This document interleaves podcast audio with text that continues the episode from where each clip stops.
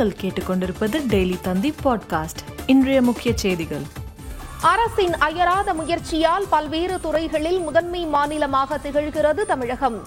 தேநீர் விருந்து நிகழ்ச்சியில் ஆளுநர் பன்வாரிலால் புரோஹித் பாராட்டு.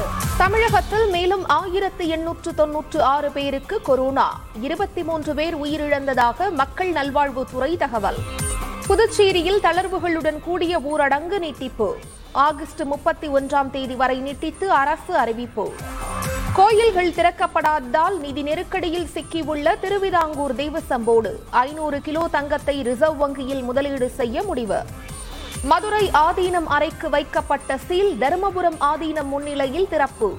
மடத்திற்கான சொத்து ஆவணங்கள் ஆபரணங்கள் புதிய ஆதீனத்திடம் ஒப்படைப்பு.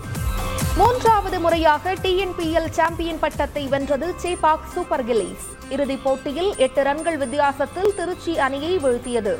மேலும் செய்திகளுக்கு டெய்லி தந்தி டாட் காமை பாருங்கள்.